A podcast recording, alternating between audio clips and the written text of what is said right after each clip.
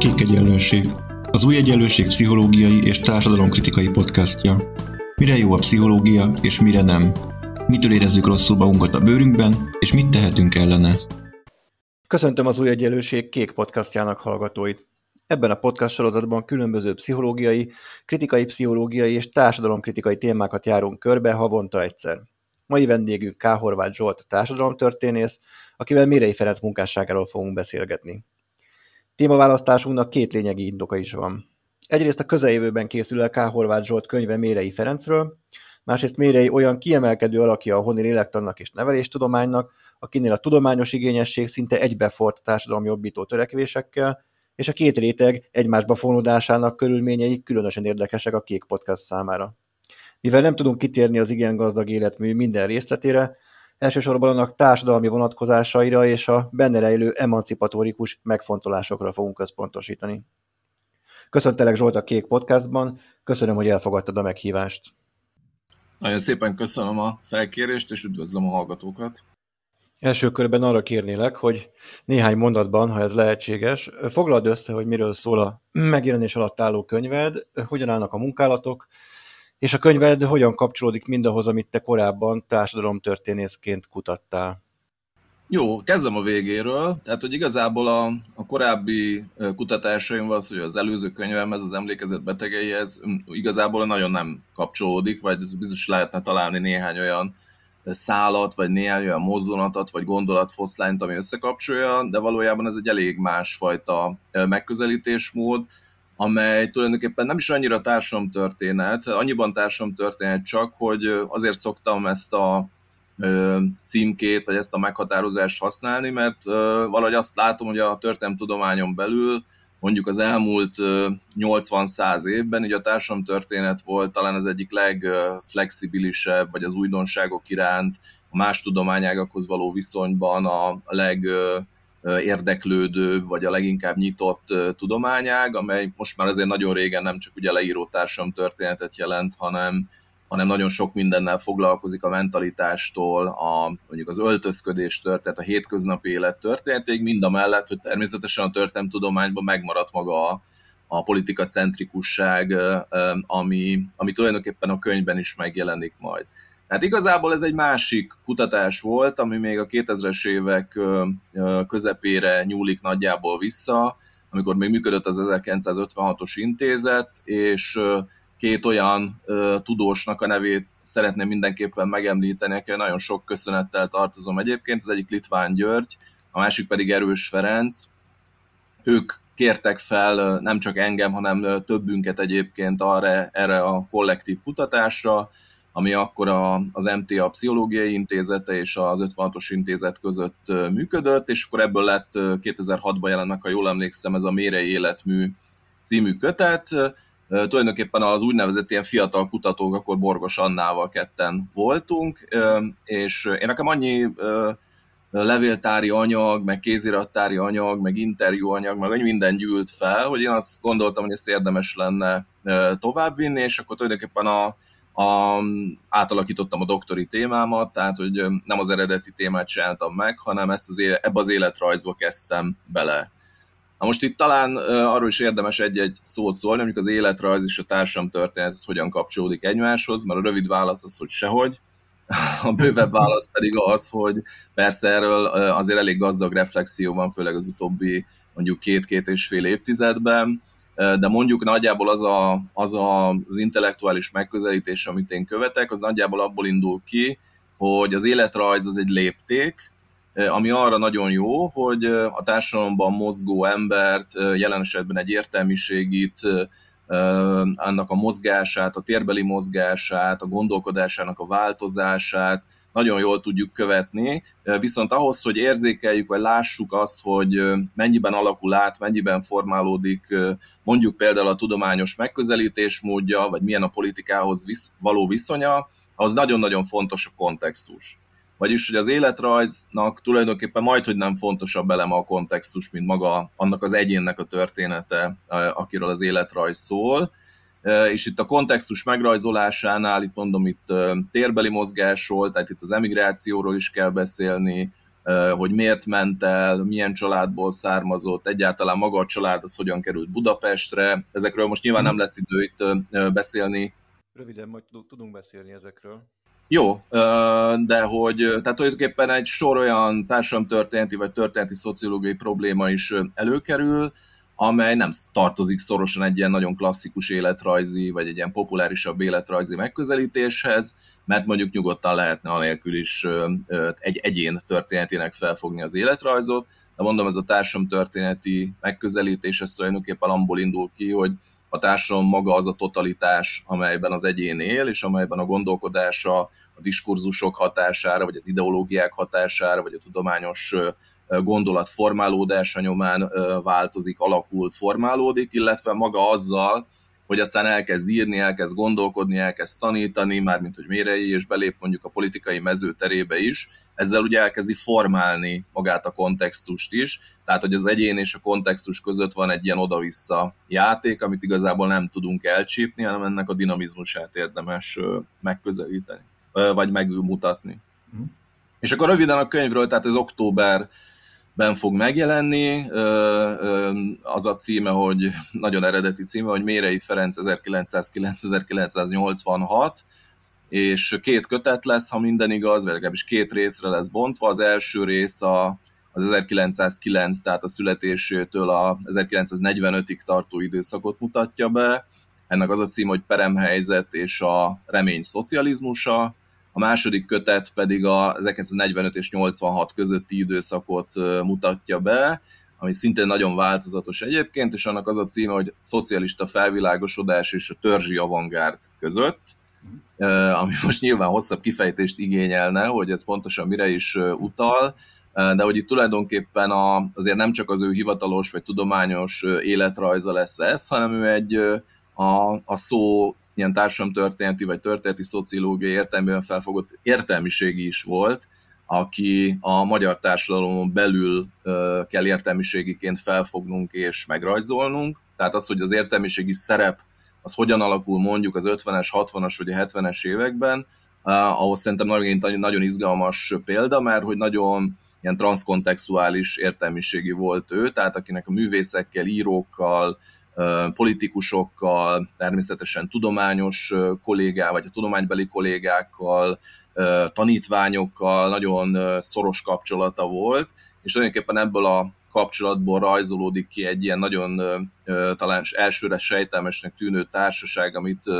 ők törzsnek neveztek, és ami az 1950-es évek elejétől, 53-54-től kezdett el igazából működni, és ez a törzsi avantgárd ez erre vonatkozik, mert hogy egy teljesen másfajta világot építenek fel, ami hát, hogy mondjam, áttételesen kapcsolódik méreinek a tudományos munkásságához, de valójában egy ilyen sokkal szabadabb, eszéisztikusabb, asszociatívabb, kezelhetetlenebb, artisztikusabb próza jön ki ebből, amit egyébként rendezvényirodalomnak nevezünk. Most erről nem beszélnék hosszasabban, mert ez nem annyira kapcsolódik most ez a témához, de nagyjából ezt a, tehát egy teljes pályaképet próbál nyújtani a könyv, és ebben a, ebben a teljes pályaképben, mondom, nagyon fontos társadalomtörténeti problémák is benne vannak, mint ahogyan benne vannak nem csak a magyar, hanem a, az európai, vagy akár a globális történelemben is. És akkor nyugtasd meg a hallgatóinkat, hogy tulajdonképpen kész van, tehát az utolsó simításokat végzed rajta. Igen, hát így van, szerkesztői munkálatok, tehát ilyen stilisztikai javítások, ilyesmi, és igazából még egy kis financiális segítség kell majd a könyvhöz, talán most ezen dolgozunk majd, de, de azért szerintem ez meg fogja tudni jelenni októberben. Arra még térjünk egy kicsit vissza, hogy ugye te társadalomtörténész vagy, és így is szoktál magadra hivatkozni. Szerinted mi ennek a megközelítésnek az előnye? Mondtál már néhány gondolatot arról, hogy mennyire fontos az, hogy visszaillesszünk egy tudóst abba a társadalmi kontextusba, amelyben tevékenykedett, de mégis egy pszichológusról és egy neveléstudományjal foglalkozó szakemberről van szó, te pedig társadalomtörténész vagy. Mennyire evidens, hogy kutatási témául egy pszichológust választottál magadnak? Ö, igen, ö, ö, még visszakanyarodva egy gondolat erejéig a könyvhöz, tehát hogy, ö, hogy azt a szót is használom benne, hogy társadalmi életrajz, ez nincs benne a címben, és az a társadalmi életrajz is nagyjából erre utal, hogy hogy ez az egyén és a kontextus közötti és a különböző léptékek közötti játékot is vizsgálja, tehát az, hogy az egyén hogyan formálja a kontextusát, illetve azok a struktúrák, normák, diskurzusok, amelyek körülveszik az egyént, hogyan befolyásolják a, akár látens módon is hogyan befolyásolják a választásait. Tehát, hogy a társadalom maga az a totalitás, amelyben ezek, ezek lejátszódnak, konkrétan megtörténnek, és ami szerintem ilyen szempontból érdekes lehet, hogy mondjuk nem egy pszichológia történeti vagy pedagógiai történeti munka, amely mindösszesen végigmegy azon, hogy milyen könyveket írt, és azokat megpróbálja valahogyan mérlegre helyezni, mert ez mondjuk inkább egy ilyen tudománytörténeti, vagy talán részben eszmetörténeti megközelítés lenne, hanem azzal is foglalkozik, hogy azok a törekvések, tehát amit mondjuk akár a, a francia szociológiából, vagy az etnológiából, de főleg a, a korai iskolapszichológiából és a gyermeklélektamból átvett, hogy ezek, amikor áthozza vagy adaptálja Magyarországon, akkor ezek hogyan, milyen fogadtatásra találnak, mennyiben más mondjuk a korszak nyugat-európai pszichológiai látásmódja, mint amilyen mondjuk nem csak a magyar, hanem általában ez a kelet-közép-európai helyzete tulajdonképpen a lélektannak, és itt elég jelentős különbségek vannak tehát, hogy mondjuk egy társamtudományosabb szemlélet, ami mondjuk ő Franciaországban találkozott az egyetemen, hiszen ez viszonylag talán ismert, de talán sosem árt elégszer elmondani. Ugye a Dürkheimi szociológia nagyon erősen meghatározta a 19. század végétől, ö, elég erősen meghatározta a francia egyetemi világot, és bizonyos értelemben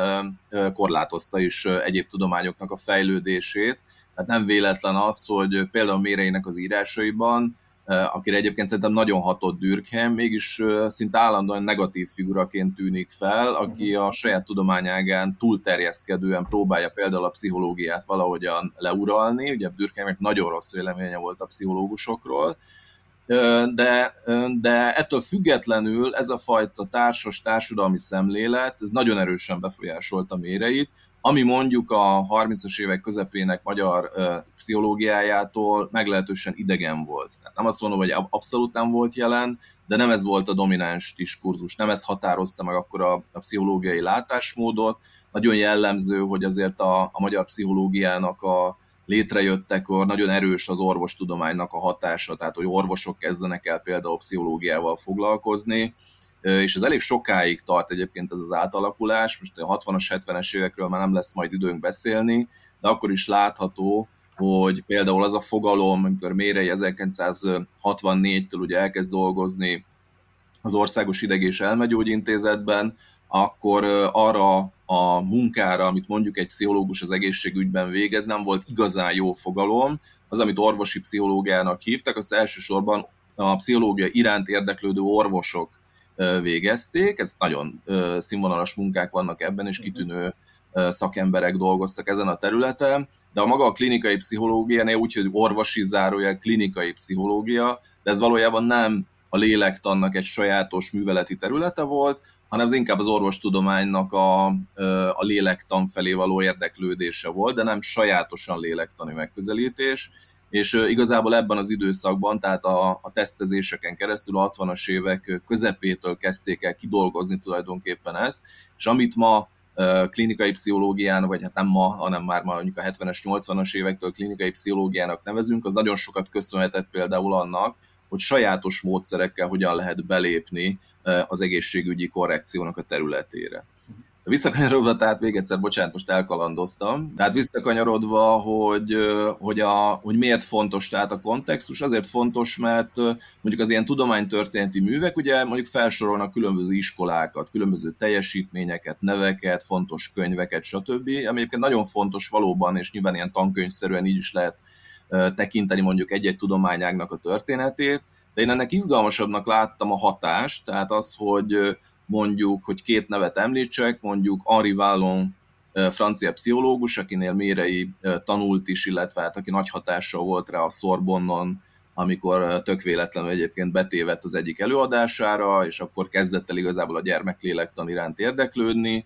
és az ő hatására végezte el a, a, a pályaválasztási tanácsadói diplomát is szerzett a Vállonnál, tehát, hogy a vállonnak a hatása az nem direkt módon jön át akár a magyar, vagy akár másik ország vagy társadalomnak, a, vagy tudományágnak a, a világába, hanem nagyon fontos dolog az adaptáció, amit nagyon sokszor szerintem elhanyagolunk, vagyis az, hogy ez hogyan kezd el intézményesedni, mennyire fogadják el, a korábban az adott területen működő iskolák, intézmények, professzorok, azok hogyan fogadják, vagy utasítják el, vagy szorítják peremre ezeket a törekvéseket. Tehát, hogy itt van tulajdonképpen a, a, a megvalósulásra, az intézményesedésre, a professzionalizációra és a reprodukcióra nagyon nagy hangsúlyt próbálok fektetni, mert nagyon fontosnak tartom a tudományos gondolatnak a, a terjedésében, vagy éppenséggel a nem terjedésében az, hogy ezek a, ezek a mezőbeli problémák, belső problémák, ezek hogyan hogyan szembesülnek tulajdonképpen azzal, hogy mondjuk más országokból, más kultúrákból, más tudományos kontextusokból egyes gondolatok, szerzők, teljesítmények megpróbál valaki mondjuk honosítani. Szóval ez szerintem a társam történeti hozadéka, hogy mindig konkrét helyzetben, konkrét kontextusban, konkrétan amennyire csak lehet dokumentált módon bemutatni azt, hogy ezek a belső, a mezőn belüli harcok, ezek hogyan történnek meg.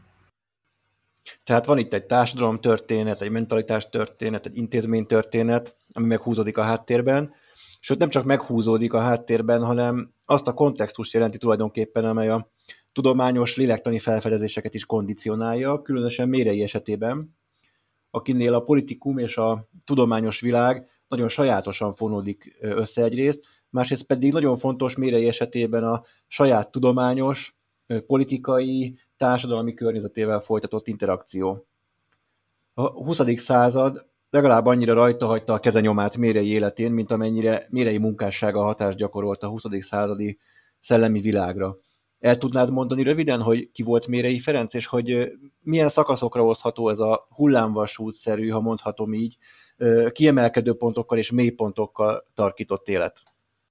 Igen. Ö, ö, jó, tehát ö, még egyszer, hogy 1909-ben született, ő már Budapesten született, de a, a szülei azok vidékről érkeztek, itt találkoztak Budapesten, fényképészek voltak ez egyébként a, a szülők, és a Budapestnek a Chicago nevezetű részében a Rákóczi út legvégén született,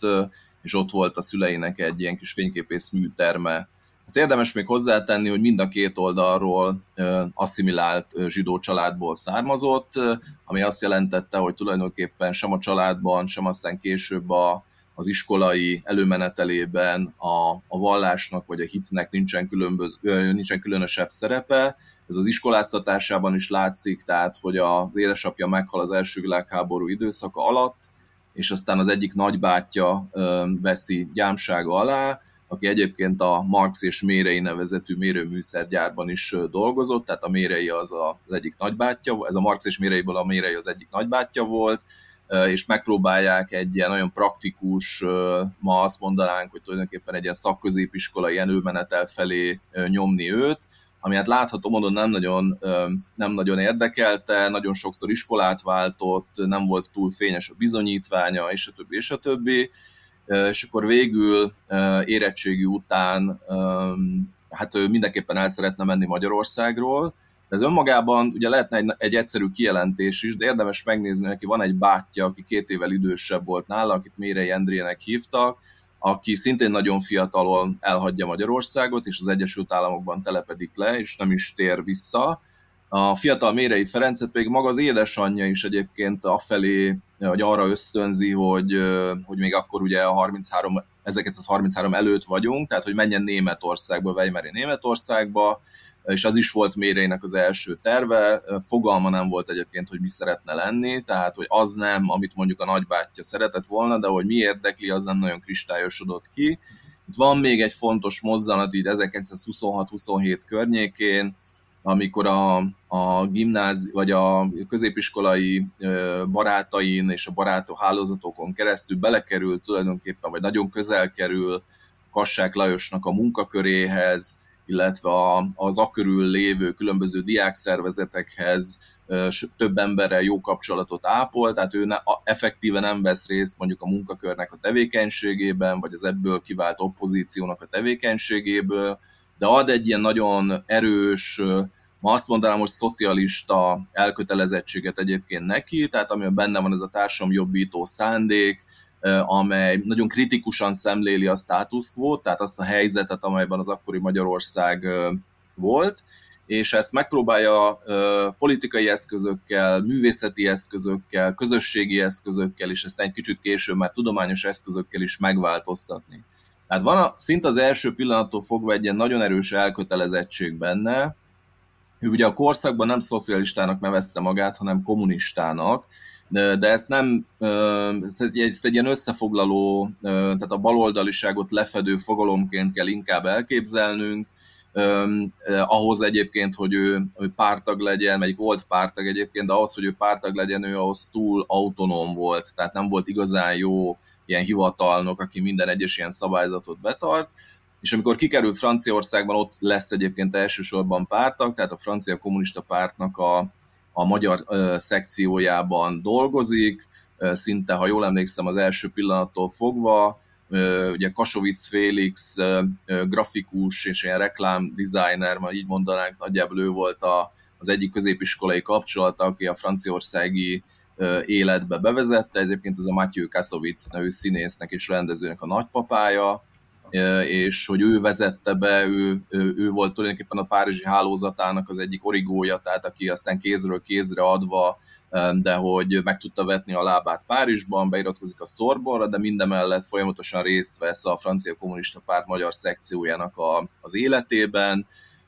volt egy Párizsi munkás nevű lap, ami, ami a magyar nyelven készült egyébként a meglehetősen népes, főleg gazdasági emigránsokból szerveződő munkásságnak egyébként, ami akkor kindolgozott Franciaországban, és ezt többször betiltják, háromszor, négyszer, ötször, sőt inkább hétszer, nyolcszor nevet változtat, ezeket most nem sorolnám föl, mert annyira nem izgalmas, de a lényege az, hogy az ő egyetemi előmenetele és a, a francia kommunista párt magyar szekciójában való tevékenysége az nagyjából párhuzamosan folyik úgy 1933-ig, amikor kizárják a pártból, de ennek nincsen igazából kösebb jelentősége, mert minden ilyen illegális kis szektaszerű hát ilyen képződményben a személyes ellentétek, a, a, a furkálódás, és nem tudom minek, tehát ez nem valamilyen nagy politikai vagy ideológiai hát szakadásra kell gondolni, hanem egyszerűen, mit tudom én, valamit nem jól vitt ki. Igazából a, a magyar szekciónak egyébként a tevékenysége az nagyjából a, a Trianon megemlékezéseknek a megzavarásában állt, vagy olyan jellegű, ilyen a, a, a hivatalos Magyarország és a hivatalos Franciaország között szerveződő olyan eseményeknek a megzavarásában, mint amit mondjuk, hogyha valakinek I. és Gyulának a Hunok Párizsban című regényének a nyitó jelenete mond valamit, akkor az ott megjelenő és a, a hivatalos ünnepséget megzavaró magyar kommunisták így tevékenységében lehet nagyjából leírni, meg a lapkészítésben. Tehát nagyjából ez a két dolog, ami, ami magához a, a francia kommunista párthoz köti, de mindvégig benne van az ő fejében, és hát legalábbis ez még persze nagyon nehéz rekonstruálni, mert ezek az életút interjúk, ezek ugye visszafelé konstruálják a folytonosságot, de legalábbis ezek alapján azt látjuk, vagy azt gondolhatjuk, hogy azért ő alapvetően vissza akart térni Magyarországra, Később ugye azt is mondja már az ilyen időskori interjúiban, hogy tehát, hogy azért ez a Párizs ez nélkülözés volt. Ugye ők nem ösztöndíjasok voltak, zsidó származású fiatalként nem is nagyon kaphattak volna állami ösztöndíjat, hanem, hanem ez a, a koplalás és a, a nagyon olcsó és egyszerű megoldások művészete volt valójában, ahogy ők éltek, a gumiköppeny ragasztástól az ólomkatona festésig és a, a kockacukor ellopásától a kávéhez. Szóval, hogy ez egy ilyen masszív nélkülözés volt. Nyáron, ugye a 30-as évek elejétől már visszajár Magyarországra, és egyébként nevelőként is dolgozik ilyen nyári táborokban, és hát nagyjából ez azt jelenti szerintem, vagy egy kicsit előkészíti ezt a, ezt a, ezt a hazajövetelt, ami ugye 34-ben végez Párizsban, de 34-től még, amennyire a dokumentumokból látható, 35 nyaráig körülbelül, hát szerintem lóg nagyjából Párizsban, tehát kimarad, és aztán 35-től van igazán itthon jelen, de ebben az időszakban jelennek meg aztán az első magyar nyelvű publikációi. Mindjárt visszakötünk a 35-ös hazatéréshez, és hogy mit jelentette ez politikai, szellemi és tudományos szempontból, de légy szíves, mondj még pár szót arról, hogy a későbbi politikai viszontagságok hogyan érintik méreit, tehát hogy ez a hullámvasút, ahogyan én az ő életét jellemeztem, hogyan alakult? Még annyit, ami átvezet ide, hogy 1942-ben munkaszolgálatra rendelik, és meglehetősen hamar ugye Ukrajnába kikerül munkaszolgálatosként, ahol több mint két évet el is tölt. Így többször próbál megszökni, ugye akkor már van családja, 1939-ben hogy összeházasodik Molnár Verával, akit ugye Mérei Veraként ismerünk később, két gyermek születik, ugye 1940-ben és 43-ban, Eszter és Anna, tehát hogy ez egy fiatal család, amikor őt ugye elviszik munkaszolgálatra, és aztán 1944-ben sikerül neki megszöknie a munkaszolgálatból, és aztán átkerül a, a Vörös Hadseregnek a, magyar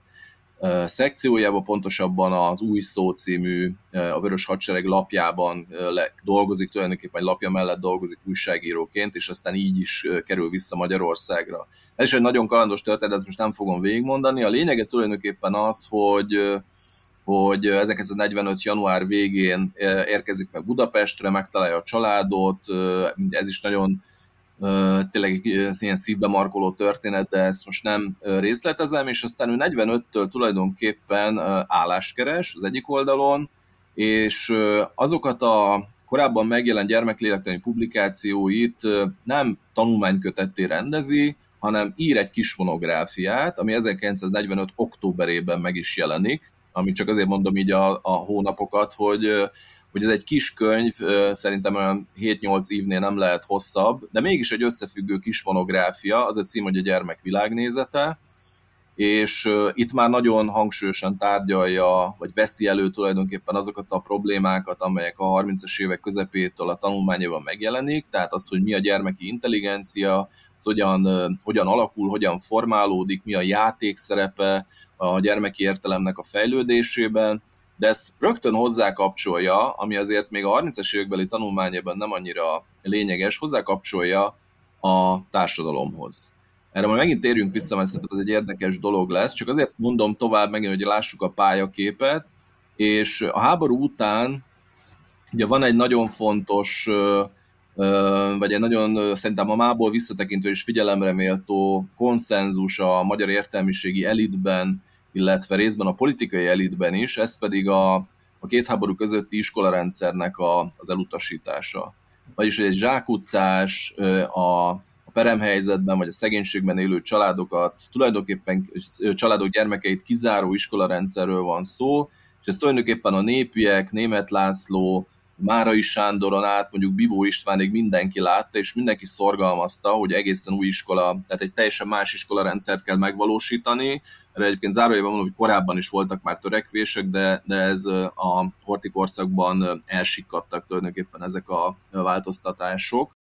45-től a főváros létrehoz egy Székesfővárosi Neveléstudományi Intézet nevű intézményt, ami a Fővárosi Pedagógiai Szemináriumnak egy ilyen kiterjesztett hát intézményévé vált. Ennek volt egy lélektani intézete, és annak a vezetőjévé nevezték ki Méreit, ami olyan szempontból fontos, hogy,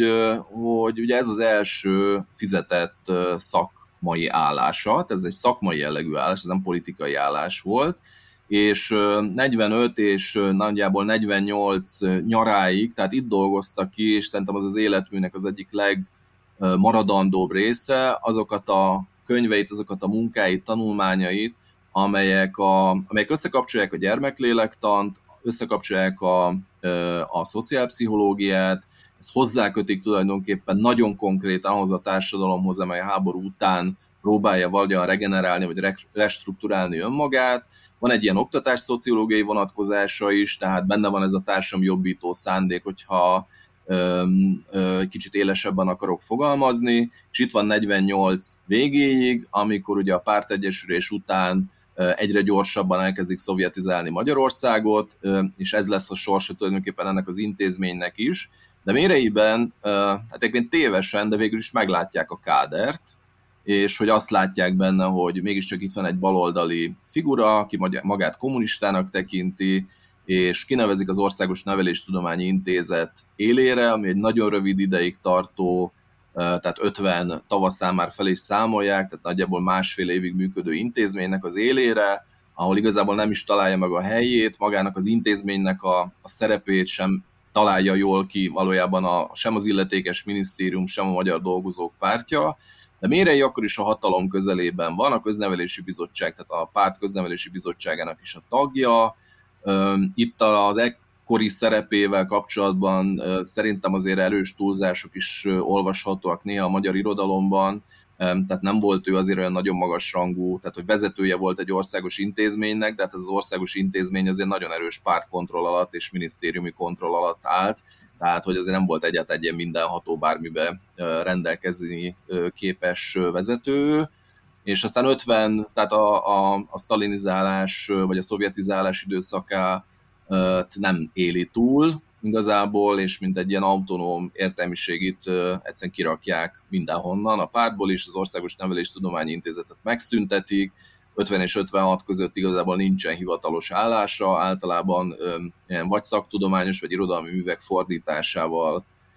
fordításából él, és ez mindez 56-ig tart, amikor 56 tavaszá, illetve nyarától a,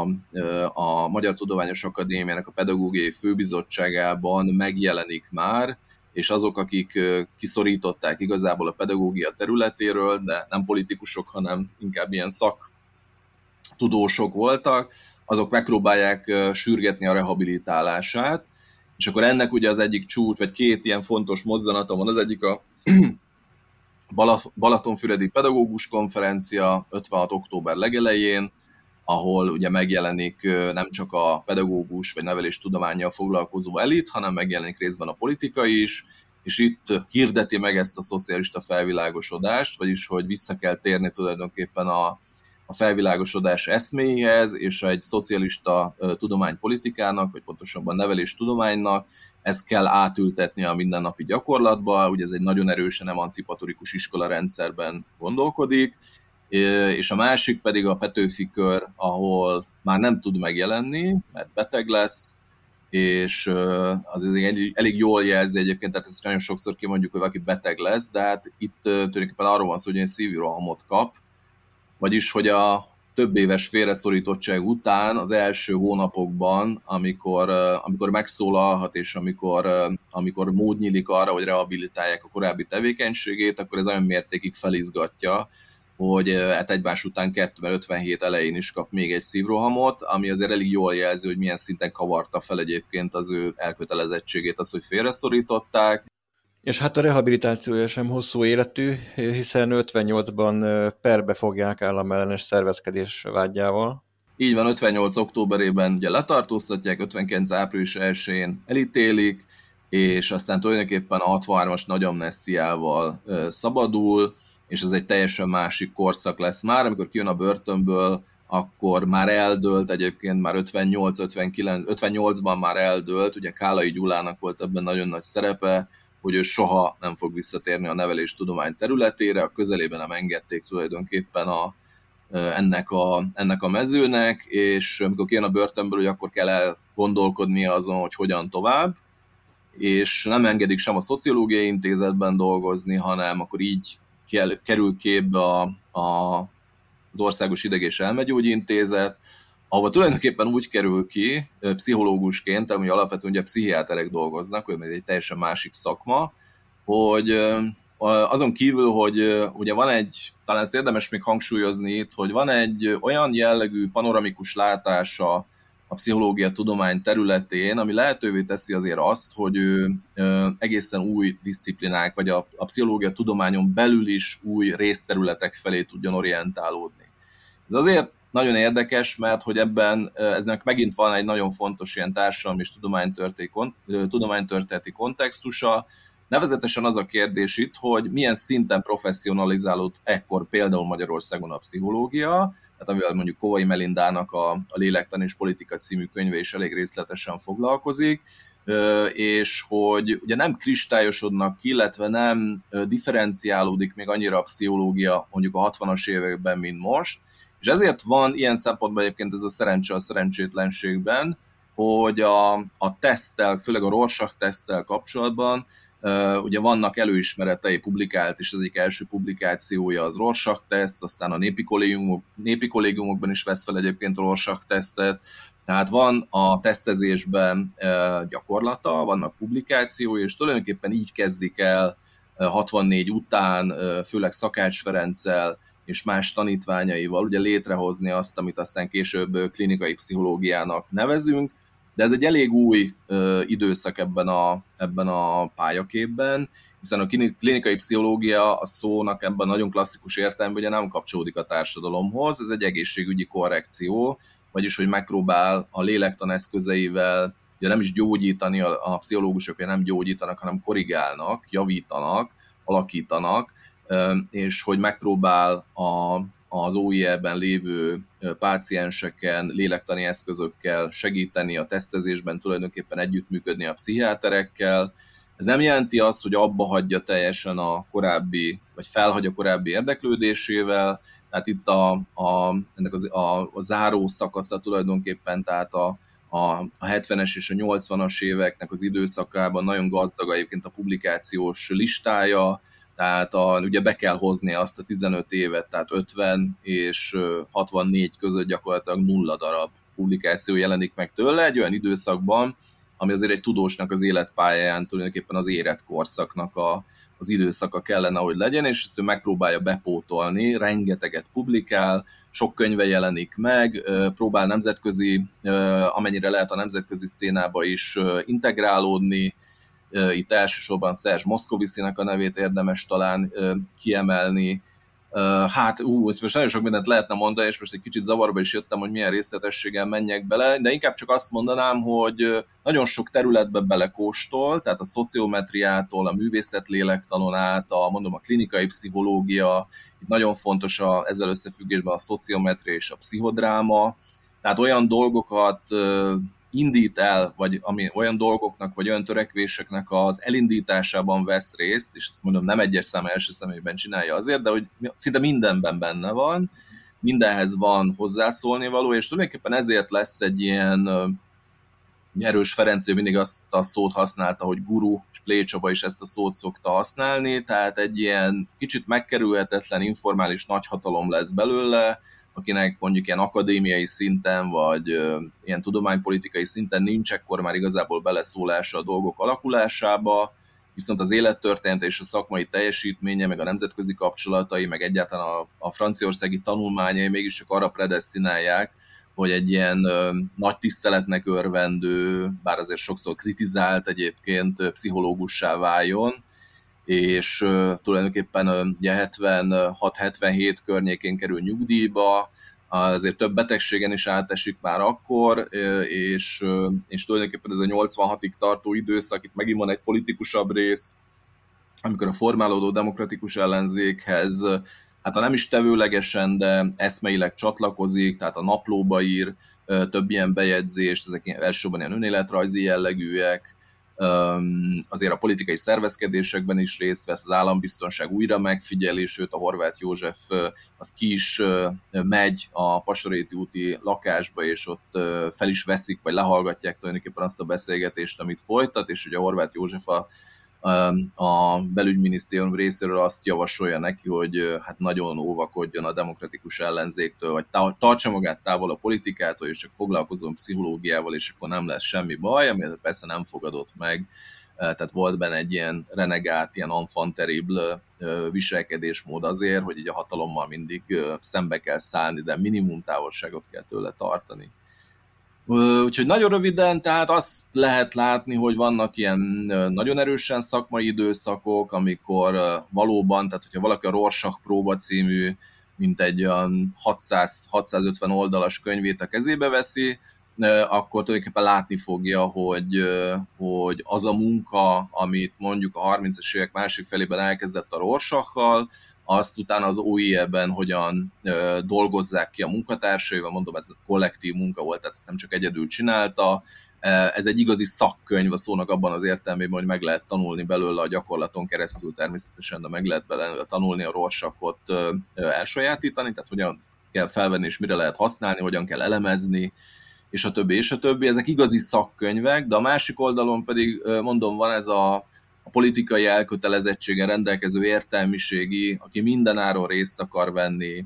a viszonylag szűkre szabott közéletben, és itt a szerteágazó kapcsolatai, tehát a művészeken, írókon keresztül,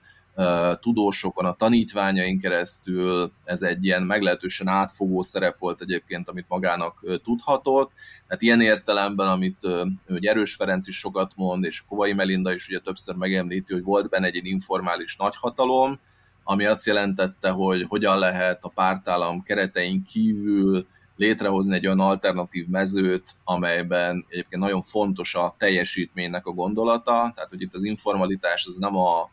nem a, a semmit tevésnek az akolmelegét jelenti, hanem ez egy nagyon teljesítményorientált volt, tehát a mére ilyen szempontból nem volt laza,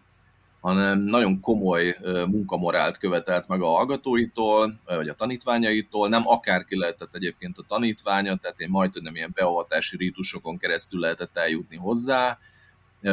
ezt néha persze ő ki is használta, tehát nem volt szent ember ilyen szempontból, tehát mindenkinek vannak rossz oldalai, vagy hogy mondjam, szóval a személyiségének kevésbé vonzó részei, és nyilván ezzel is, sok, ez is az interjúkból sokszor kiderül, hogy azért nem, egyáltalán nem mindig volt kedves, nagyon rabiátus volt olykor, irgalmatlanul szigorú a saját tanítványaival, szóval egy ilyen, én azt mondanám így összegzés, és lezárom ezt a hosszú pályaképet, hogy egy tulajdonképpen nagyon ellentmondásos, ugyanakkor nagyon következetes politikailag és tudományosan, de az, a saját életére folyamatosan reflektáló ö, ö, szereplőről van szó,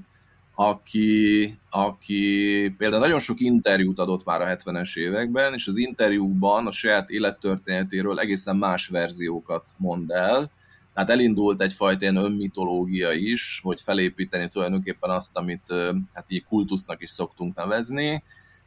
ami, ami a tanítványi körön és a, akár közelebbi, akár távolabbi ilyen csodálóink keresztül mégiscsak reprodukálódott. Én ezt mondjuk az életrajzban kritikusan szemlélem, tehát nekem muszáj ezzel kapcsolatban is kritikai álláspontot kialakítanom. Azt gondolom, hogy ez hozzátartozott a korszakhoz, de nem kell elfogadnunk azokat a normákat, amelyeket akkor és ott érvényesek voltak, már azóta mégiscsak eltelt mondjuk 50 év. Röviden kanyarodjunk vissza hozzá az életszakaszhoz, a 30-as évek közepi ö, hazatéréshez, amit már itt pedzegettünk.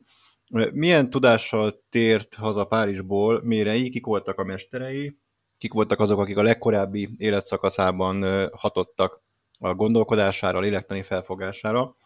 és mikor hazatért Magyarországra, akkor milyen tudományos közegbe próbált beágyazódni. Hogyha jól tudom és jól gondolom, akkor ez nem volt egy diadalmenet. Így van, ez egy nagyon nehéz beilleszkedés volt, ezt interjúkba visszatér egyébként erre, és ezt mondom, az előbb említettem már, hogy most tényleg csak slágvort egy kicsit összefoglalom, hogy, hogy az, amit ő Franciaországban elsajátított, az egy nagyon erősen társadalomtudományi szemléletű pszichológia volt. Az, amit Henri Wallon képviselt, és ami a gyermeklélektanban mondjuk a, a korszaknak a másik, talán egyébként ismertebb és inkább filozófus, mint pszichológus Jean Piaget volt, ugye Svájcban,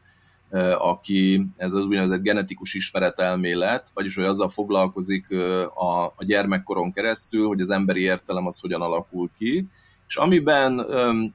és ami ért, inkább úgy mondom, hogy amiért Mérei mindig a vallom mellett optált, az a, az a társas szempont volt. Tehát a, a Vallon egyébként marxistának vallotta magát, bár a Szovjetunió nem fogadta el egyébként az ő marxizmusát, tehát a Szovjetunióban nem volt preferált tudós Vallon, ez, ez egy érdekes és fontos ellentmondása, ami, ami visszatér az 50-es évek elején Magyarországra is, de a lényege az, hogy hogy, hogy a vállon úgy fogta fel, és a mérei tulajdonképpen szinte egy az egybe átvető le ezt a szemléletet, hogy a gyermeki értelem ez nem önmagától fejlődik, hanem ez különböző társas konfliktusonkon keresztül jön létre. És a konfliktus, a probléma, az összeütközés, az a mozzanat, amin keresztül a gyerek folyamatosan következtetéseket von le, és ezen keresztül tanul, És ezért van az, hogy tulajdonképpen ugye azt mondja, hogy a, nem tételezhetjük fel azt, hogy a gyermeki személyiség az a tanuláson keresztül alakul ki, hanem igazából azt mondja, és eznek van egy bizonyos fenomenológiai vonatkozása is, hogy tulajdonképpen a másik nélkül, a társas környezet nélkül nincsen, nem jön létre gyermeki személyiség, tehát a szociusz maga az, hogy a társadalmi, az ott van tulajdonképpen az énnek a mély rétegeiben is, és ezt a mérei nagyon komolyan vette tulajdonképpen az egész pályafutása során, és emiatt egyébként a pszichoanalitikus megközelítésekkel szemben is nagyon, vagy az ilyen individuál pszichológiai megközelítésekkel szemben nagyon kritikus volt. Tehát szerette a pszichoanalízist, használta a mélylélektani megközelítéseket, de kritikus is volt egyúttal ezekkel szemben.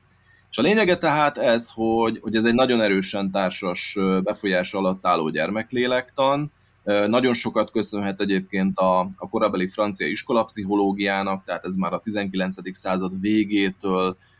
az ilyen értelmi képességi vizsgálatokon keresztül magának az iskolának a vizsgálatáig terjedt,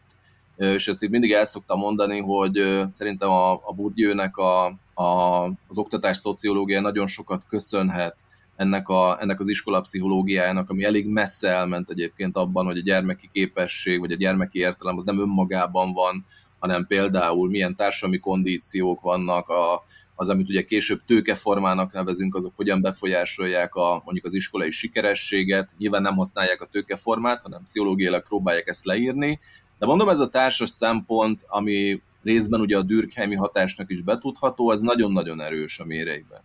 És ez igazából a hazatérésekor ez akadály. Mégpedig azért akadály, mert hogy a, a korabeli kísérleti pszichológia az ilyen szempontból mondom nagyon erősen az orvostudomány hatása alatt áll,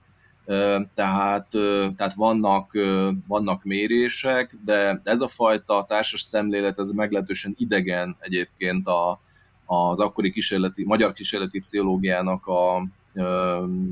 hogy mondjam, a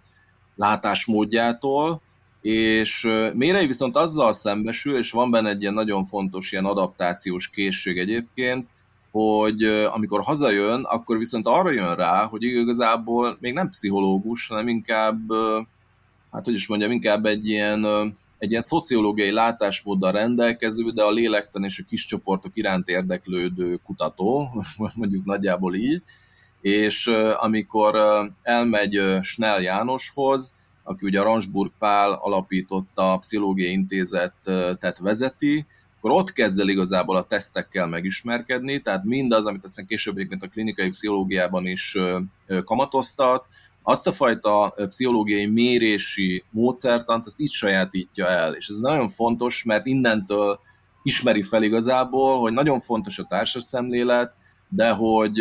de hogy akkor, akkor tulajdonképpen mindig egy ilyen kis csoport, tehát úgy, néz, úgy tekintünk az egyénre, vagy az egyén pszichológiai problémáira, mint a közösségből vagy a társadalom fakadó,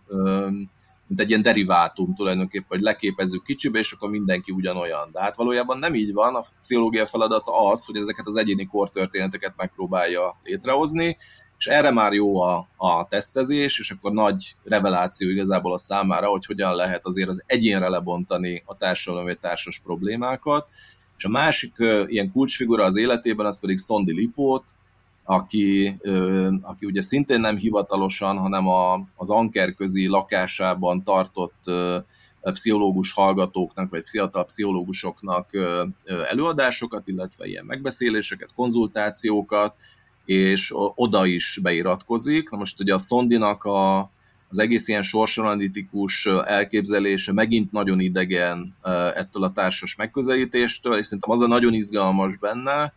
hogy két különböző hagyományból képes egyszerre táplálkozni, tehát megtartja végig a, ezt a nagyon erős társas szemléletet, de nagyon érdekli az, hogy milyen az itteni közeg, milyen eszmék hatnak benne, milyen gyakorlatok, milyen módszertani megközelítések dominálnak, és az interjúkban mindig azt mondja, hogy óriási hatással volt rá Szondi Lipót, amit én el is hiszek egyébként, de ez a tudományos művein szinte egyáltalán nem látszik.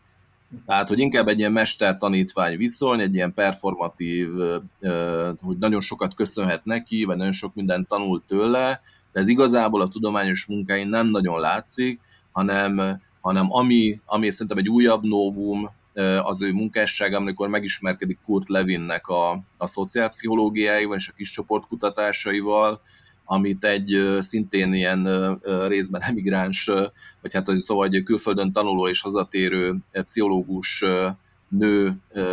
közvetít számára, akit Gleimon Annának hívnak, és aki egyébként a méreinek a kutatásaiban és a, az egyes ilyen aktometriai felvételekben nagyon-nagyon sokat segített neki módszertanilag, ezt a Binét Ágnes mindig elmondja, úgyhogy ezt említsük meg, szerintem is fontos. És, és tulajdonképpen emiatt lesz szerintem nehéz az ő beilleszkedése. Nyilván van egyébként a, a, egy ilyen külső hatás is, tehát az, hogy ő azért hazatérése után is részt vesz valamennyire a, a mozgalomban, tehát nem tagja ilyen a szószoros értelmében a, az illegális pártnak, de, de mégis különböző ilyen értelmiségi, tehát ilyen kommunista értelmiségek összejönnek, mondjuk akkoriban ismerkedik meg Szabolcsi Miklós, a fiatal Szabolcsi Miklóssal, Hegedűs Géza komoly barátja ekkor,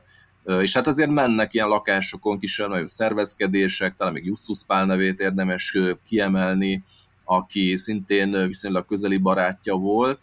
és ezekben a, tehát nyilván ez a politikai szál részben, aztán ugye a zsidó törvények után a származás miatt sem kaphatott ő állást, és ezt az első időszakot azért szoktam igazából peremhelyzetnek, vagy az ő általa használt egyébként peremhelyzetnek nevezni, mert tulajdonképpen mindig margón van. Vagy a politikai beállítódása miatt, vagy a származása miatt, vagy a, a tudományos képzettsége miatt. Tehát, hogy nem sikerül igazából bejutni intézményekbe, nem sikerül igazából öm, olyan, tehát nem sikerül professzionalizálódni, nem sikerül integrálódni tulajdonképpen igazából az akkor még csak formálódó pszichológiai mezőbe, mindig kívül marad. És hosszú évekig fizetés nélkül dolgozik, és alkalmi munkából próbál megélni. Így van, így van. Igen, hát ez nem volt ezzel egyedül, tehát ez a volontőrség, ez ugye hozzátartozott a korszakhoz, hogy mindenki ingyen gyakornok kimunkát folytatott, de hát ő azért ugye 39-ben 30 éves lett, nem volt nagyon fiatal volt még, de, de hát azért már nem egyetemista korú volt, és nyilván ez aggasztotta, és az olyan szempontból ugye a háború egy teljesen új időszakot, vagy egy új korszakot kezd az életében, ami felett hát nem nagyon tudott a külső hatások felett ugye rendelkezni, tehát a zsidó törvények, a munkaszolgálat, aztán a család ugye itthon marad, csillagos házba kényszerítik őket, és aztán a, a Mérei Vera és a Mérei Ferencnek az édesanyja Klein Valéria nak a, a leleményessége és az előrelátása az, ami egyébként szerintem megmenti az egész családot, úgyhogy Mérei közben ugye Ukrajnában munkaszolgálatot teljesít, de ez megint egy másik történet, most nem mennék be. Érdekes kérdés, hogy Mérei hogyan fedezi fel magának a gyereket, mint a tudományos vizsgálódás tárgyát. Ez a mai közgondolkodásban vagy pszichológiában közhelynek számít, hogy egy felnőtt életét leginkább gyerekkorban lehet elrontani, és egy sikeres életet is leginkább gyerekkorban lehet sínre tenni. Mikor fedezte fel magának a gyereket a pszichológia, és hogyan fedezte fel magának mérei a gyermeklélektant?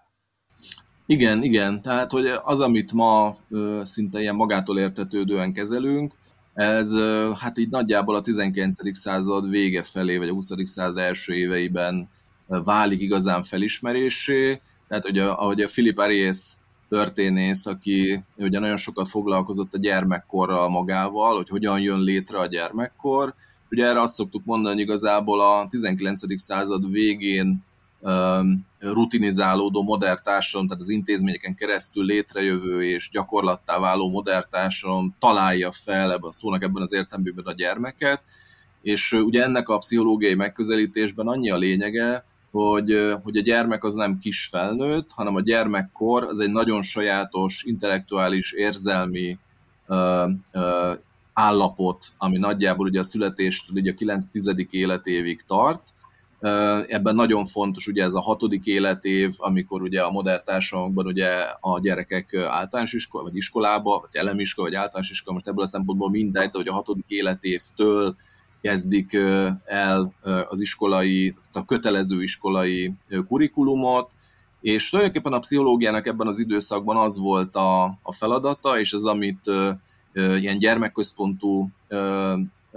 pedagógiának, illetve a gyermek lélektan által sugalt nevelési módszernek nevezünk, az ugye nagyjából abból indul ki, hogy ne a felnőtt társadalom normáit próbáljuk visszavetíteni és azt átadni a gyerekeknek, mert abból idomítás lesz, hanem feltárni azt tudományos eszközökkel, hogy a, a gyermeki értelem az hogyan alakul ki, hogy milyen érzelmi szükségletei vannak,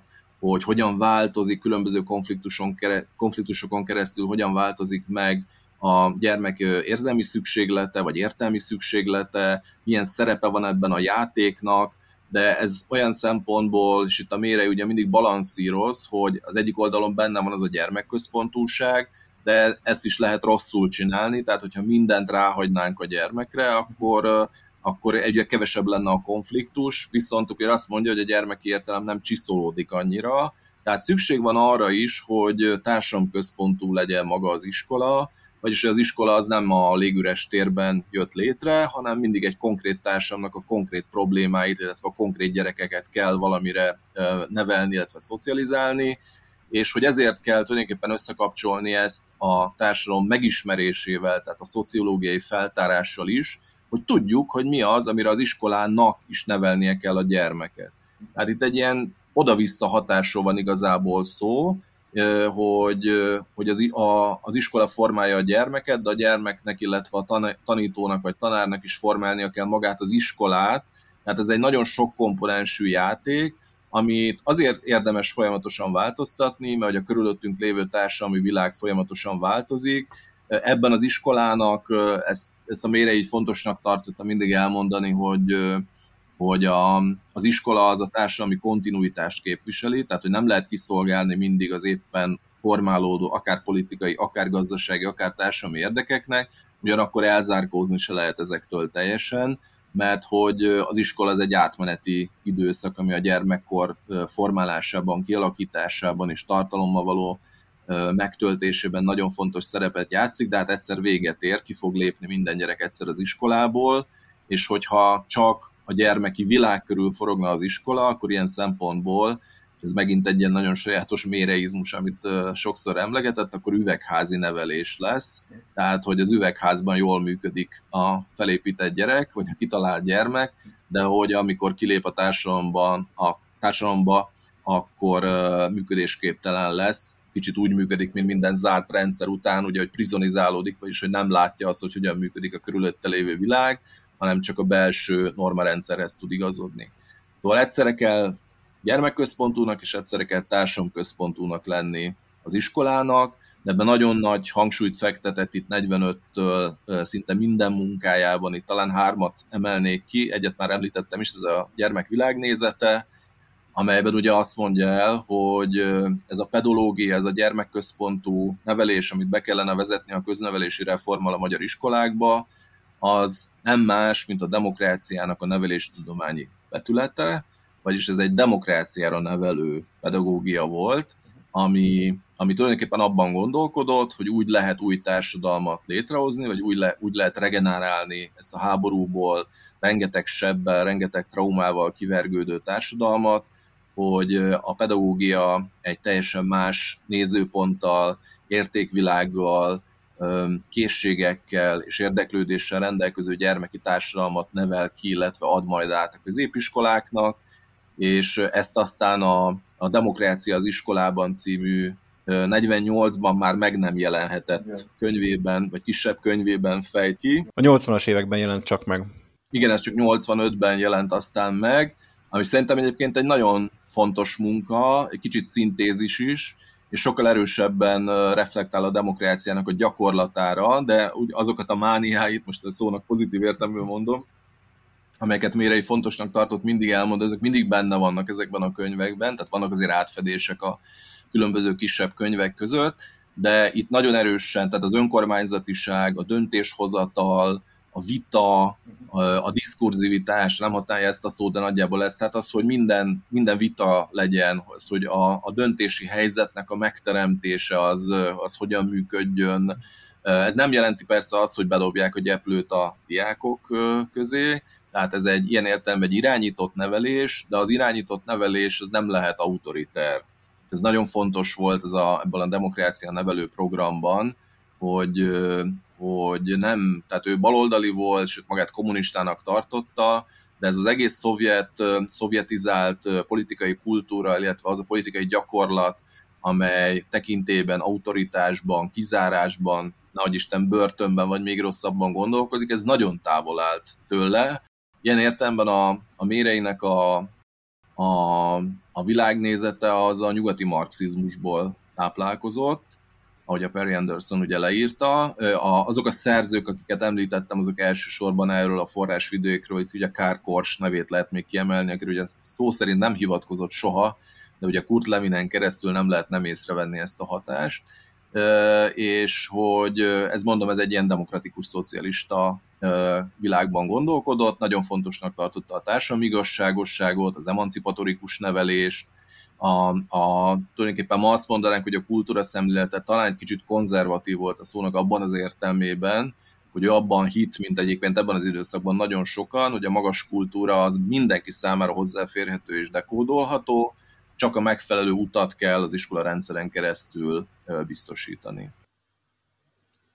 És hát a pályafutás elején volt neki egy általad is idézett mondása, miszerint a gyermek egy fehér lap, melyre a társadalom írja fel a mondani valót. Tehát ez a szociológiai szemlélet nagyon erősen jelen volt, ami a későbbiekben némiképp szelidült, de mindvégig megmaradt az a fajta optimizmus, vagy nem, nem tudom, hogyan nevezzem, tehát, hogy meglátta a potenciált a gyerekek többé-kevésbé spontán szerveződő csoportjaiban, abban az értelemben, hogy a, a demokráciának, az együttműködésnek a gyökerei már nagyon kiskorban jelentkeznek, és a korabeli lélektan nagyon félt attól, hogyha a csoportos munkára fogjuk a gyerekeket, akkor a legrosszabb képességű gyerek le fogja húzni az egész csoport teljesítményét. Már pedig méreinél kiderül, hogy egyrészt a teljesítmény inkább fölfelé nivellál, másrészt az a veszélyesen fenyegető igazán, hogyha bekerül egy gyerekcsoportba egy erős vezető, akkor és ennek a társadalomtörténeti vonatkozásait nem lehet eléggé hangsúlyozni. Tehát, hogyha bekerül egy gyerekcsoportba egy erős vezető, akkor azért ő nem fogja tudni csak úgy az egész csoportot manipulálni és a saját képére átformálni, hiszen vannak a csoportnak, van a csoportnak kohéziója, van egy normarendszere, van egy története, stb.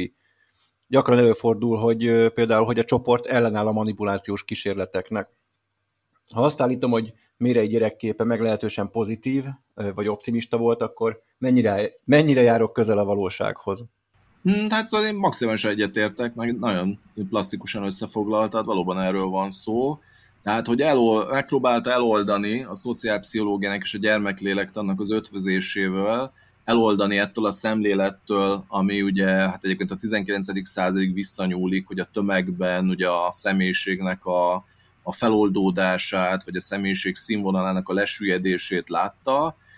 és ugye azt hangsúlyozza valóban, hogy, hogy dehogy is, hogyha megfelelő munkára állítjuk, most itt a munká alatt a játékot is lehet egyébként akár érteni, tehát valamilyen együttes tevékenységet kitalálunk, értelmes feladatot szabunk ki mondjuk egy általános iskolai alsó tagozatos csoportnak, akkor nem az fog történni, hogy a legrosszabb gyerek lerántja maga színvonalára a többieket, hanem ha értelmes munka vagy, tehát hogy konszen, az értelmes munka azt jelenti, hogy konszenzuálisan találják ki, erre talán a legegyszerűbb és itt talán érdemes egy, film, egy, egy ilyen dokumentumfilmre is utalni, ami ugye kései, 1968-ban készült Vas Juditnak a Módszerek című filmje, ami fel van a Youtube-on, hogy a, ha valakit nagyon érdekel ez a kérdés, érdemes megnézni. Ugye ez egy Kurt Levinnek egy kísérletéből indul ki, és azt valósítja meg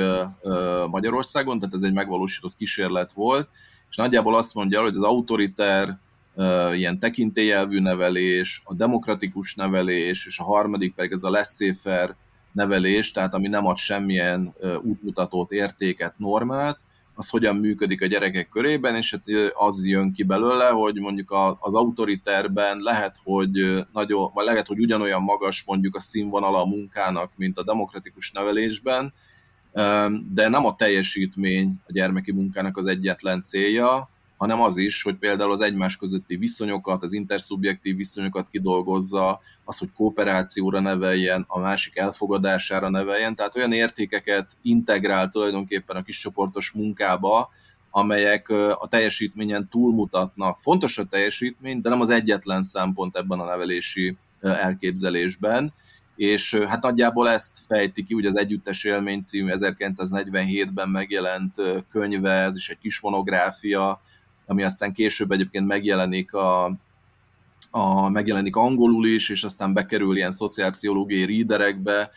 már így a 60-as években, tehát hogy ez az egyik legismertebb munkája vagy kísérlete lesz, ami, ami hát nagyjából ezt mondja el, amit itt nagyon plastikusan összefoglaltál, és ami eloldja, mondom, ettől a korabeli szemlélettől a, a szociálpszichológiai szemléleten vagy megközelítésen keresztül, hogy egyáltalán nem szükségszerű az, hogy egyetlen ember tönkre tegyen egy csoportot, hogy annak a csoportnak vannak tradíciói, vannak céljai, akkor igazából egyetlen ember nem fogja tudni felborogatni a korábban rögzített normákat, és a csoport meg tudja védeni magát, és hát nagyon csak egyetérteni tudok megint azzal, amit mondtál, hogy ennek a nagy politikai implikációit nem lehet eléggé hangsúlyozni. A beszélgetésünk célegyenesébe kanyarodva arra lennék kíváncsi, hogy erre a fajta gyerekszemléletre hogyan alapozta Mérei az 1945-ös általános iskolai reformot, másrészt mi az, ami hosszú távon ebből a reformból megmaradt? Hát ugye induljuk ki akkor a kérdés második részéből, erre viszonylag könnyebb válaszolni. Ből nagyon kevés, vagy szinte semmi nem maradt meg. Ugye itt nagyon fontos például a, a Mérei által javasolt reformnak a, tehát amit már említettem korábban, az egyik az önkormányzatiság, az, hogy, hogy nyilván a, a gyermek életkorától, illetve az iskolai osztály elhelyezkedésétől, tehát hogy mondjuk az első, egy elsős általános iskolásnak nyilván másfajta beleszólása lesz a közös ügyekben, mint mondjuk egy nyolcadikos általános iskolásnak, ez az életkorból és az értelmi képességéből és a szociabilitásából fakad, tehát hogy itt nyilván nivellálni kell, különbözőképpen kell ezeket beállítani, de valójában nagyfokú autonómiára kell az iskolának törekednie, ilyen szempontból kicsit úgy kell működni, mint egy kis világnak, amely nem úgy működik, hogy van az igazgató és a mindenható tanárok, hanem hogy az iskolai közösség vagy a diákok közösségének ugyanúgy legyen beleszólása, bizonyos értelemben legyen beleszólása a, a, az iskola menetébe, vagy mondjuk nem is az egyes tantárgyakra, vagy az osztályozásra gondolok, hanem mondjuk, ami egyébként a 80-as, 1980-as években nagy vita volt, amikor én még általános iskolás voltam, az, hogy hordjanak-e köppenyt a diákok, vagy ne hordjanak köppenyt. És ez látszólag egy ilyen értelmetlen vitának tűnik, és nem biztos, hogy, tehát akkor nyilván, mint 14 éves azt gondoltam, hogy nylon köppenyt nem olyan jó hordani, hogy borzasztó dolog, meg nem látszik a ruhád, meg mit tudom én. De ennek nyilván oka van. Persze, hogy ennek oka van, és ezt akkor mi nem nagyon értettük, ennek az volt az oka, hogy a, a ruházaton megjelenő társadalmi különbségeket elfedje a, a köppeny, vagy ugye korábban egyenruha, egyensapka, tehát, hogy itt nyilván az uniformizáló törekvésre szemben inkább egy ilyen individualizációs törekvés volt, hogy mindenki szerette volna így a kamaszkorában kibontani és megmutatni önmagát. De tulajdonképpen itt az autonómiának az volt a lényege, és talán akkor ilyen szempontból mondjuk az iskolai parlamenteken keresztül ebből most kicsit ellentmondok magamnak, talán mégiscsak megmaradt valami, mert akkor az iskolai parlamentben ezt a diákok megszavazták, hogy nem kell köppenyt hordani, és akkor a következő naptól nem kellett köppenyt hordani. Vagyis mégiscsak valamilyen szempontból ugye bele tudtunk szólni abba a világba, vagy annak a világnak az alakításába, ami ugye az iskolán keresztül a mi legközvetlenebb életvilágunk volt, és akkor tényleg élet-halál kérdésnek tűnt, hogy akkor most legyen rajtunk köppeny, vagy sem. Tehát ez a szemlélet, ez például benne van már a 45-ös közlevenési reformban. Akkor benne van még, még egy dolgot emelnék csak ki, ez a, ez a szabadon választott óráknak a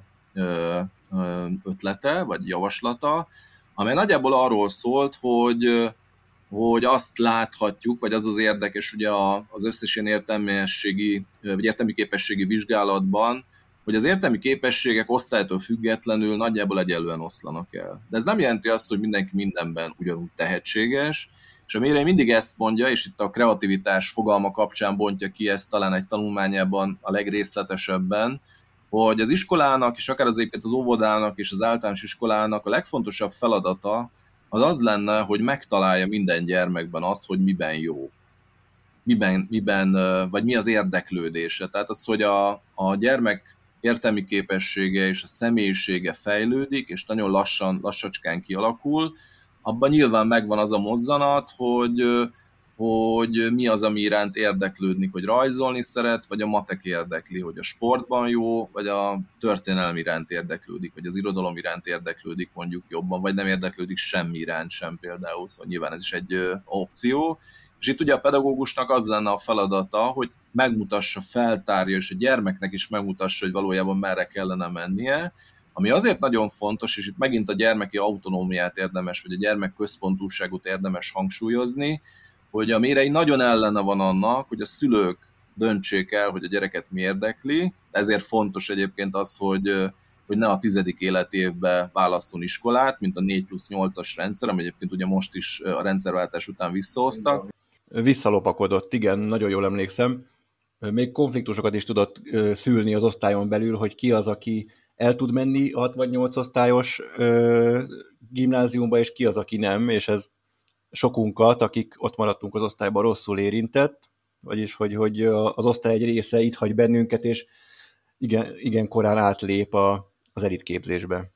Így van, így van, és ezt a, ezt a bérje akkor leírja, hogy ez iszonyatosan kontraproduktív, és hogy a demokratikus nevelésnek, tehát ha komolyan vesszük azt a felvilágosodásnak azt az eszmét, hogy minden ember egyenlőnek születik, akkor abból az is következik, hogy minden embernek egyenlő joga van ahhoz, hogy megfelelő oktatást kapjon. És ez persze nagyon egyszerű kimondani, és nagyon nehéz megcsinálni, de ma úgy látom, hogy már ennek a kimondása is problémát okoz a mai világban. De ez akkor benne van a 45-ös köznevelési reformban, és akkor azt mondja, hogy ha,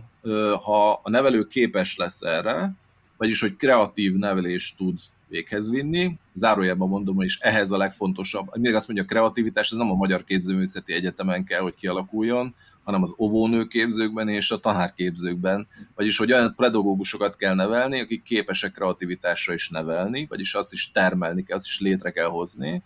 És akkor azt mondja, hogy igazából az egységes tanmenet az olyan szempontból nagyon jó, hogy egységes világképet ad, tehát hogy, hogy mindenki ugyanabból a forrásból fog dolgozni, az, a család osztályhelyzetétől függetlenül, Ugyanakkor az individualitást is figyelembe kell venni, van egyéni érdeklődés, vannak családi hagyományok, ezeket nem kell félreszorítani, nem kell sútba dobni, meg nem is nagyon lehet egyébként, hanem hogyha mondjuk egy zenész családban mondjuk valaki zenélni szeret, vagy egy képzőművészet iránt érdeklő családban, vagy egy mérnök családban inkább a reálta, akkor, és a, és a gyereknek az érdeklődésével adott esetben ez egybevág, akkor a választható óráknak a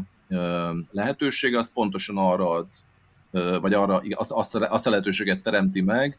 hogy az ilyen irányú képességeit a, az átlagos óraszám felett is kamatoztathassa, tehát nem szakkörökbe kell járni, meg magántanárhoz, meg nem tudom mi ez, ami megint a társadalmi egyenlőtlenséget fogja kiemelni, hanem az iskolának magának kell ezeket, a, ezeket az egyéni készségeket így finomítani, még inkább kidolgozni. Hát ez szerintem két olyan dolog, ami mondjuk így, hogy most is nagyon aktuális lenne. Rendben. Mondom, valami így úgy amúgy megvalósult belőle, de azt gondolom, hogy, hogy ezt nem nagyon tudjuk felmérni, hogy mi lehetett volna, ha, mert ugye ez ugye nagyjából 48-tól 47-48, de inkább 48 az új tankönyvekkel és a szovjetizációval ez teljesen okafogyottá vált. Azok, akik tartalmilag részt vettek a, a köznevelési reformban, Kis Árpádtól, Faragó László, Binét Ágnes, Mérei Ferenc és még mások is, ők ugye nem vehettek részt aztán a neveléstudományi munkában, aztán esetleg voltak, akik 56 után, mint mondjuk Ravasz János foglalkozhatott pedagógiával, de tulajdonképpen a túlnyomó többséget eltávolították erről a területről, nem volt igazi befolyásuk, ami csak azért sajnálhatunk nagyon, mert hogy igazából nem tudjuk, hogy mi lehetett volna, mert egy ilyen pedagógiai reformnak a kifutása azért így alsó hangon is 10-15 év, ez pedig három évet sem ért meg tehát nem tudjuk, hogy mi lett volna igazából belőle. Mit gondolsz arról, és ezt tényleg, ezt tényleg záró kérdésként teszem föl, hogy milyen tartós hatást gyakorolt Mérei egyrészt a pszichológiai gondolkodásra, másrészt a nevelés tudományra, és van-e olyan dolog Mérei tudományos gondolkodásában, vagy közéleti tevékenységében, ami nagyon hiányzik most nekünk? Hmm. Mm, szerintem az örökségének bizonyos része az élő, itt elsősorban szerintem a klinikai pszichológiai rész az, ami, ami talán a tanítványai rész révén a legélőbb, vagy a, igen, talán a legélőbb hagyomány, Ami viszont a leginkább feledésbe merült, az pont most ebben a beszélgetésben meglehetős részletességgel tárgyalt neveléstudományi időszak. Tehát az, az 56 előtti